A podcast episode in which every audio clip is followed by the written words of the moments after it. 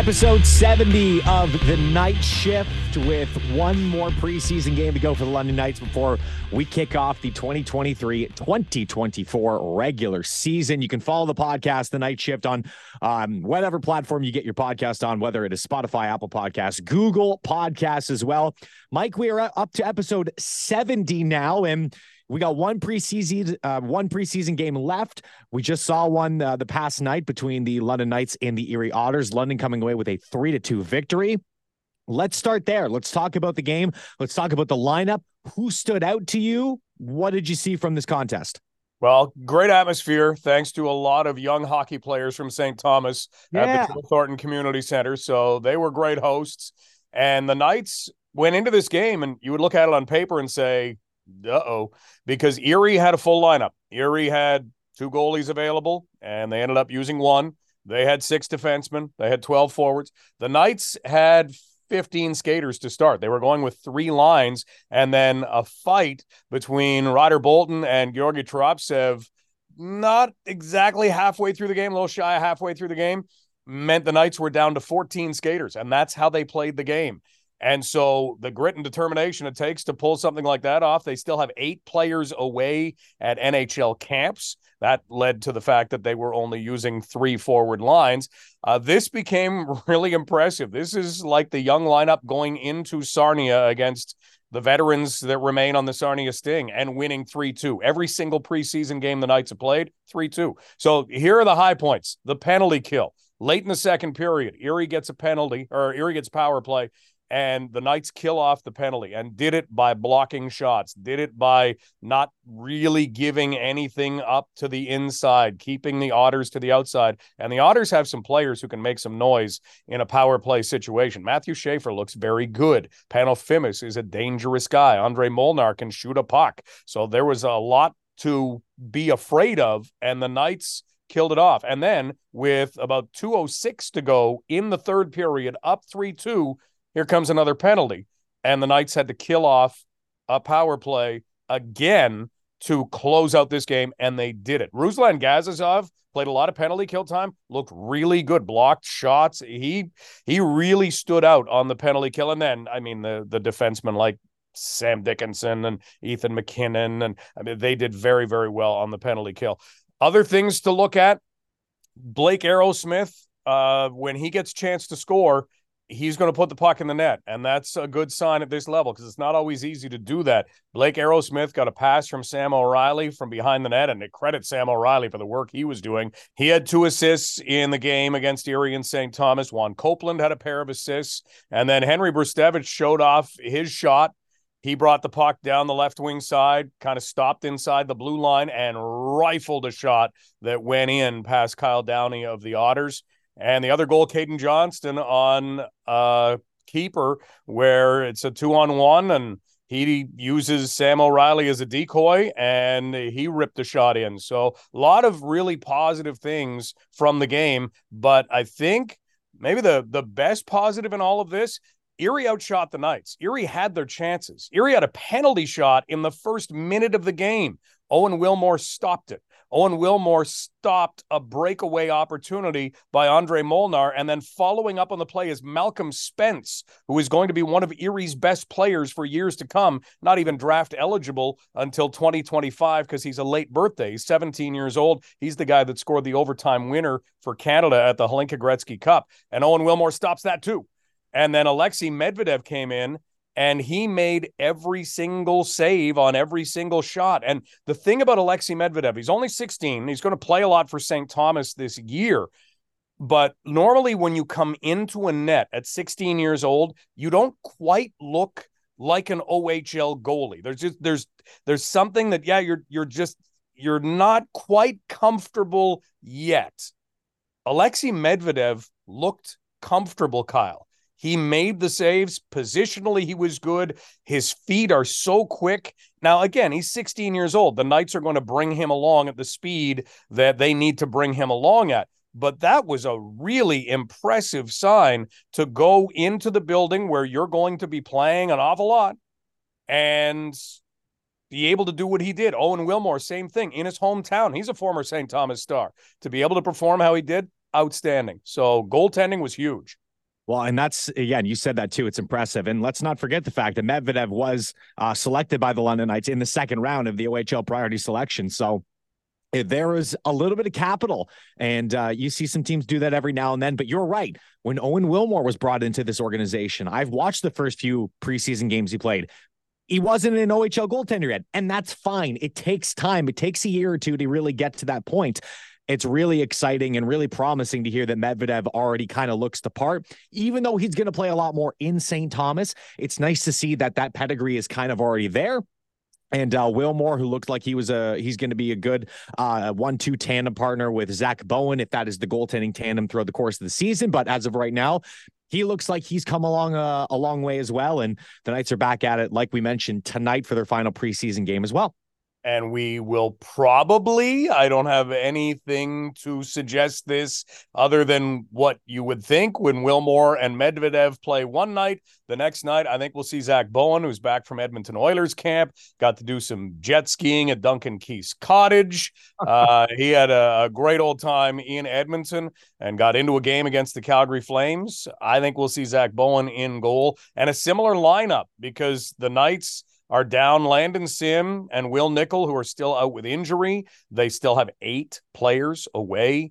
at NHL training camps, and we'll see how many of them have earned spots to at least play a preseason game in the NHL. Preseason games will begin on Sunday, September the 24th in the National Hockey League.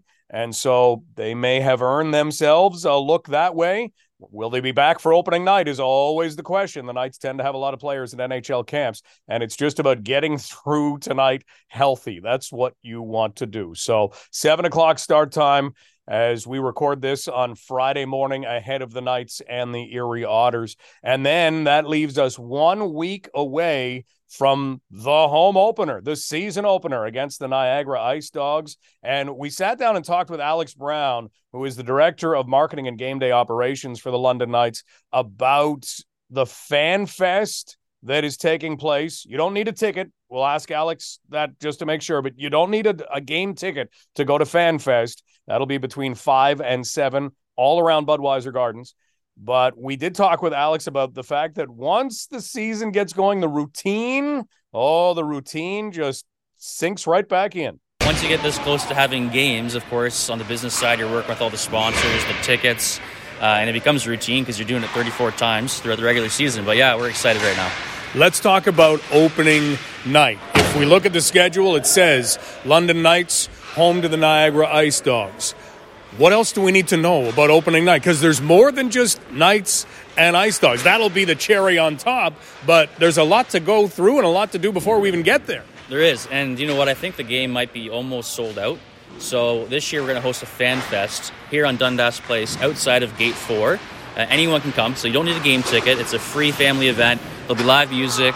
There will be uh, face painting and, and, inflatable games and activities for kids. Uh, you can get your picture with the Western Conference Championship trophy that will be on site. And if you come early before five o'clock, you might even catch some of the players walking in the red carpet. Oh, wait a minute. So we, you know, those those pictures that we see that show the Knights and you know whatever outfit they're in, we'll see that live. Yes, you'll have a chance. I, I know some of the guys like Bonk come really early, early, to the rink, but I think generally speaking, around the 4:30 to 5 timeline, you'll be able to catch some guys coming in their suits and, and uh, on, on, the red carpet on Dundas Place. And let's highlight that again. You don't need a game ticket to go to Fan Fest. Correct. It's a free event for anyone. Any Knights fan can come, whether they have a ticket for the game or not. Uh, it's f- from five to seven is the official start times. Um, and again, we'll have tons of different activities, things for kids to do. And we're also going to have a happy hour special. So those $5 beers will be out there um, and some different food items as well for, uh, for families. Fantastic. And then the season gets underway. How excited is the organization right now to see what happens in 2023 2024? Well, I think the, the excitement around the city speaks for itself. I think the the draft last year and, and, and Cowan and Bonk and Julien and Barkey and these guys uh, and, and, all these players going to NHL camps, there's a really a strong buzz in the city, and that carries over to the organization, and it just helps with, as you can imagine, tickets and everything else going on. So it's a really exciting time for us. Alex, thanks for this. Thanks, Subsy. Alex Brown, who is the director of marketing and game day operations for the London Knights. We are up to another division preview. It is our East Division preview on this episode of the Knight Shift. and we will go all the way east to the place where the OHL season wrapped up in 2023. We're going to Peterborough. We got to get this over with, Kyle. I think more than anything, the Knights, of course, were beaten by the Peterborough Petes in six games in the OHL Championship Series. Congratulations to the Peterborough Petes. We sat down with a longtime voice of the Peterborough Petes, Pete Dalliday, and we just had Pete just lay it on us. Pete, what were the celebrations like in Peterborough? Uh, yeah, well, they, they were good. Uh, the the trophy uh, made its way around. Uh, it may have got uh, damaged here and there, from what I hear, but uh, it's fully repaired and and uh, now it's back to business, Mike. As you know, I mean, uh, it's fun and games. It's a quick summer when you go as deep as the Petes did, and, and London going deep as well. So, but it's back to business, and, and just a week away or so. So, um, it was it was a fun summer. It, it's something we weren't able to enjoy here in Peterborough since 2006. So it was a long time coming. Pete, talk to us about expectations for this year. Where do they sit? You know what? I really hope they they sit and find themselves in a situation where they're they're not, you know, restocking the shelves too too badly. Yes, offensively, they lost a lot of goals, a lot of offense. Othmann's gone, Stillman, Avon, Robertson, uh, Owen Beck. Uh, could he stick in Montreal? I, I doubt it, but if not, he's back to Peterborough, so that will help. But Dave Lorentz is a name you may recognize from the Petes back in the 80s. He's a former captain of the Petes and is now the president. He just took over as the president of the Petes. And I think Dave really wants to go back to the old motto where the Petes don't rebuild, they reload. And I'm not saying they're going to go to the OHL championship, but I think Dave, in his first year as president, wants to put a winning team on the ice and we'll do what it takes to at least put a competitive team onto the ice in front of their record setting season ticket holders, which they just surpassed last week, an all time high. Pete Dalliday joining us. Pete, how about returnees last year who you're excited to see maybe take that step? You mentioned a lot of the players who aren't there anymore. Who maybe could move into some of those spots? Looking, uh, well, you, you got a guy like Chase Lefebvre who was able to get some OHL experience, OHL finals and Memorial Cup experience, a name you didn't hear a whole lot perhaps, but was a solid sort of third line player for the Petes uh, going down the stretch. He's going to have to step it up. And, I, you know, I really think, Mike, this team is going to win hockey games from the goaltender out. If Michael Simpson does come back as an overager, and I, I'm not 100% sure his status there, but uh, then you're going to have Donovan McCoy, you're going to have Sam Maillet and Connor Smith as sort of twin towers, if you will, or three of them. Like that's the key for this team. So to answer your question, it, it's you know, there's a few guys that can step up offensively. They're going to have to, otherwise they're just going to have to win a lot of two-one, three-two hockey games, which is is a possibility. But um, we'll see. You know, that's the beautiful thing is uh, you got a Brandon McCallum as a kid that, that to answer your question again might step it up and and uh, and show that he can be a 20 to 25 goal scorer in this league. Well, you said it. That's the beauty of this time of year. Who would have predicted this time last year that the OHL Championship Series would feature the London Knights and the Peterborough Petes? I think you'd be hard pressed to find anybody outside of London and Peterborough saying anything like that. Well, that, that's right. Uh, that's why that's why they play sixty plus games. You you never know, and and I thought it was fitting. I, I you know I wish it was sometimes the spring again, and we could relive that series again, and and you could replay it, and it, it could totally go a different way. It, it was that close. So uh, you never know. It, it's fun, and everyone's in first place right now, and that's the beautiful thing of, of junior hockey. It could be anybody. Looking forward to it. The Knights will visit the Petes pretty early this season, so we'll see you soon. All right, Mike. Good to chat with you as always. That is Pete Dalliday, voice of the Peterborough Petes. And so they've lost some players. They're hoping that the knowledge of what it takes to get as far as they did helps them to stay very, very good this year in the Eastern Conference. Let's go east of Peterborough to Kingston with Jim Gilchrist. Remember, Kingston put in a bid to host the Memorial Cup. Ultimately, the Memorial Cup will be played in Saginaw this year, so Kingston's bid was not successful. They had moved Shane Wright to Windsor, getting back Ethan Miedema and hoping that you know he can be a, cornerstone for them. So they would have needed a roster to compete at the Memorial Cup. The question then becomes how good will Kingston be? We asked Jim Gilchrist, the voice of the Kingston Frontenacs, about the expectations in K Town. Yeah, I think, uh, Mike, every it's got to be a team effort. You haven't got that one big guy, although we do have a Paul Ludwinski, the captain, Ethan Miedema, who we picked up in that trade from Windsor, uh, forward writer. But uh, you haven't got that one guy that's going to score you 40, 50 goals. So this is going to be have to be a really team effort this year. And they're looking, uh, talking to Corey Cooper, the uh, GM here, and coaches, et cetera, that during camp that they're really looking as a team effort and everybody kind of contributing one way or another. Returning guys have got to come up with some big years here. Certainly, Ludwinski, the captain's admitting that he had kind of an off year as far as scoring there is concerned last year. He's really got to pick that up. I think uh, Ethan Miedema, as we said in that Windsor deal, uh, just got really into the groove of things from the trade deadline into here into Kingston at the end of the year. And by the end of the season, he was really into it. So I think a big year from him has really uh, got to be uh, on the books here again this year. Matt Soto, also a, a returning player in his third year in the OHL, he's got to come up with at least uh, 30, 40 goal season, I think. They've got some great leadership back there on the blue line in the overager, and you know well of this guy by seeing a lot of them. Jacob Holmes, the overager, back on the D from Windsor, and he's just added a lot already. Guys are saying he's great in the room, going to be a big leader back there in the D to add that experience there. Quinton Burns, we've seen his development over the years here, drafted by St. Louis at the NHL draft, and I think that's going to be a big boost for his confidence. So it's the returning guys though that have got to be have a, a big year for us this year. Jim Gilchrist with us, voice of the Kingston Frontenacs. Jim, last year Kingston had bid for the Memorial Cup. Is that kind of any incentive that Kingston was not awarded the Memorial Cup? Do you say, hey, we're going to go and get there anyway?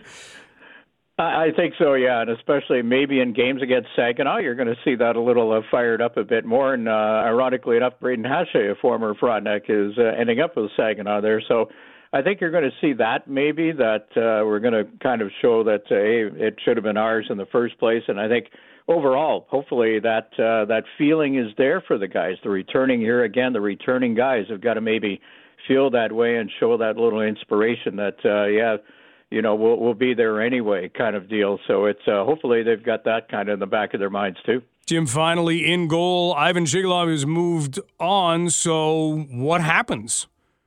Uh, Mason Bakari is going to be number one here.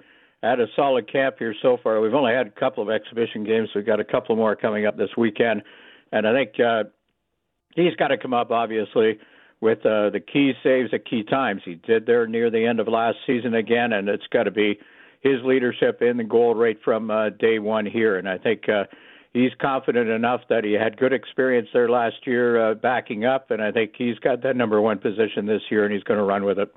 Jim, appreciate the preview. We'll see you a little later on this season. All right, thanks there, Mike. And uh, I just want to add there to uh, my condolences to the uh, Hunter family for the loss of Dick Hunter last week. There, uh, he had some great discussions with uh, Larry Mavety when we saw them down here. We couldn't record any to put on air, but uh, man, what a, a great gentleman! So uh, my condolences to the Hunter family. Can you imagine being the proverbial fly on the wall for those conversations? Jim, thank you. Thanks there, Mike. Jim Gilchrist, radio voice of the Kingston Frontenacs. So they're an intriguing team because they could be a good team, a sneaky good team. Kenny Walls is the radio voice of the Ottawa 67s. Ottawa is going to be a good team. When we talk about depth in the OHL in the West, the London Knights lead the league in depth. Saginaw would be a close second. But how about the Ottawa 67s in the East? We talked with Kenny about the fact that Ottawa is a deep team. And for a team that has been building, this is kind of the the next two years is the culmination of it. When you go back to the the COVID year and the draft from the 2021 season, that's the the Luca Pinellis, the Chris Barlases, the Brad Gardners, the the list goes on and on with Cooper Foster. These are all the guys that they were able to hit on who were able them to get a draft drafted into the NHL. So those are the guys that are starting to come to the forefront. And then James Boyd and the scouting staff has been able to supplement with other players. Every roster has been drafted by the Ottawa 67s. There are no trades at this moment on this roster. So it is all through the scouting of James Boyd and and the entire scouting staff that Ottawa's gotten to the point where they are, and that's without two first round picks, which they traded away and will get compensatory picks for. So it's uh it's it, there's a lot of depth and it's all internal depth, which is a nice nice aspect of it. Well, let's maybe begin on defense because we saw the Hlinka Gretzky Cup this past summer, and there were so many OHL defensemen on them. Two of them, two of them came from Ottawa, and Frankie Marrelli and, and Henry Mews, both, like you say, first round picks of the Ottawa 67s. How much do those guys run the show this year? Uh, there's a good chance that they're the number one and two defensemen on this team by mid-season. Right now, I think that belongs to Matt Mayich and, and whoever he's partnered with. But these guys were partnered together as 16 year on the back end for the Ottawa 67s last year, and and that went into the playoffs as well. We really haven't seen that in Ottawa since the Brian Campbell and Nick Boynton days. So the the expectations are high. There is a ton of offensive ability in Henry Mews. We saw that last year. Only one of three Ottawa 67 defensemen in their 16 or younger season pick up 20 or t- at least 10 goals uh, on the season, and there's a lot of untapped offensive potential with Frankie Marrelli as well. Uh, he is a defensive stud. If he was six one, six two, he would be talked about in top 20, top 15 of the upcoming NHL draft as well. There is just so much upside with these two. They're going to be leaders on this team from day one, and I wouldn't be surprised to see them be the the top pairing sooner rather than later in Ottawa you mentioned Luca Pinelli and you mentioned other players who now have been drafted, like Brad Gardner. Jack Beck is a guy who could play an overage year. Do you know whether or not he's, you know, he's a guy that's expected back, or like everybody else, are you are you waiting to see what happens after NHL camps? In a wait and see mode, but checking out the Carolina Hurricanes camp roster, they did not take any of their free agent invitees to their main camp. And unless Jack Beck catches on somewhere else on a main camp, I would expect him back in the OHL sooner rather than later. He could be one of the better overage players in the OHL this season, so long as he remains healthy. And the two previous years after COVID, he is not, whether it's been uh, head issues or neck issues or uh, a ruptured spleen, I believe it was. There's been some kind of freak accidents and freak injuries that have uh, hindered his career up until this point. Uh, if he can stay healthy, he is going to be a massive point producer in the OHL. And then the other guys who are NHL drafted, I think there's a big breakout coming for the likes of a, a Cooper Foster, who, for my money, could have been the first player drafted off the Ottawa 67s last year based on potential and uh, what he could be at the next level. That ended up being Brad Gardner, who is uh, could be a tremendous two way forward uh, center at the next level. So there's a lot of upside with this Ottawa team. Kenny depth and goal in 20 year old Max Donoso and 19 year old Colin McKenzie. Do the 67s, do they shoot for number one? Is that where this team is headed? You mentioned the next two years. Would they be early this year if they kind of hit the top of the Eastern Conference? I think they were early last year, Mike. Uh, that record-setting year, 107 points for them. That that's a new franchise record. They were early last year. I don't think that they were expecting that. And much like the year leading into COVID. That was supposed to be their year. They hit a year early. So I think that there's a good chance that this team could be first in the East Division. I really like the makeup of the Sudbury Wolves. North Bay still has a lot of talent, but in the East Division, I, I don't see a team that has made a big enough step that could challenge Ottawa. And you mentioned the depth in goal. Uh, for my money, that's the best goaltending duo in the league right now. Whether they both finish the year in Ottawa remains a big question because both guys, to me, are 45, 50 start guys deserving of 45 or 50 starts in the OHL. And when you have two guys of that caliber, we know that's not the case. Uh, I think that Colin McKenzie, well, I know that if he had played 80 more minutes last year, he would have been number one in save percentage, goals against average, any major statistical, statistical category aside from wins. He would have been first in. And he reminds me so much of Cedric Andre, who was on the same path as what Colin McKenzie has done I think that he could be the starter, and that leaves Max Donoso as an overager sitting on the bench to start the year and not getting the majority of the starts. How they play it out, I'm not sure. I just don't think that we'll see both of them in Ottawa by the trade deadline. The London Knights and the Ottawa 67s have the thing in common that both had their season ended by Peterborough last year. Both look to go further than they did last year. We'll see what happens. Kenny, it's always fun. Thanks for the time.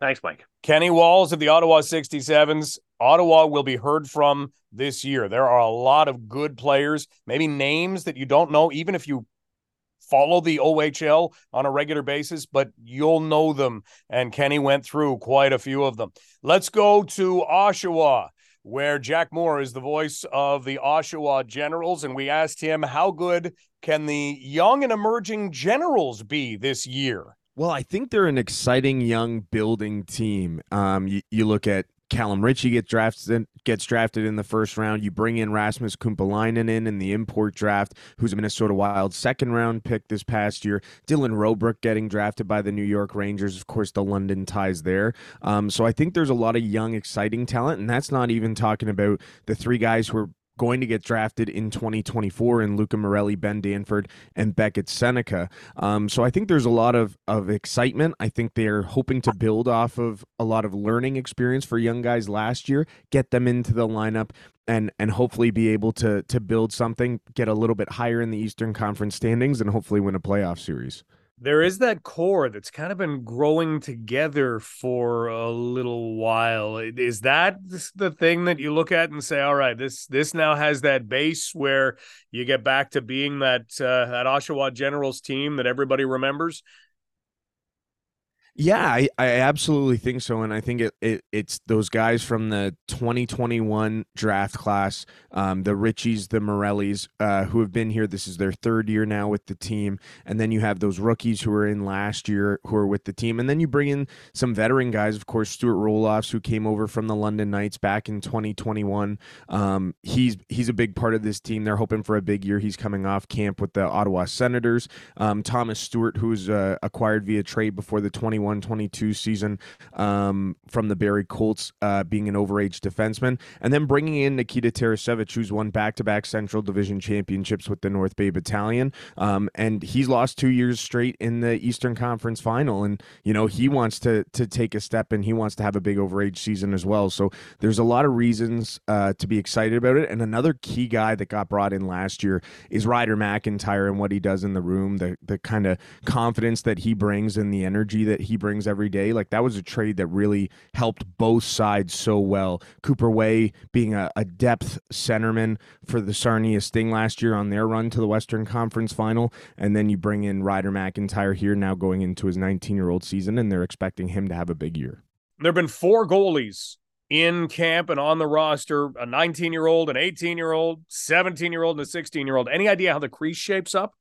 Well, actually, there's been five. Uh, Carter Bickle just signed with the Charlottetown Islanders. He was the backup goalie last year in Oshawa, um, so he'll be he'll be off in the QMJHL. Uh, Jacob Oster is going to be the starter until further notice. He's uh, made the main camp with the Los Angeles Kings, um, so they're hoping for him to have a big year. I'd expect Isaac Gravel to play the majority of the year in the GOJHL. Um, he's a 16 year old second round pick in 2023, went 27th overall overall. So I think they want to get him some experience in the crease um, and not have him sit behind Oster for a year. So they want him to play as much as possible uh, this season. So really, that backup job is between Hayden Sabrin, who played for Elmira last year, and Noah Bender, who was the uh, PJHL uh, Player of the Year last year, who was a 2022 12th round pick by the Generals. So, um, really, that's where the competition is for the backup goalie. But I'd expect for the start of the year, Oshawa to carry three goalies and just try and figure out uh, where they're going to go in that number two spot.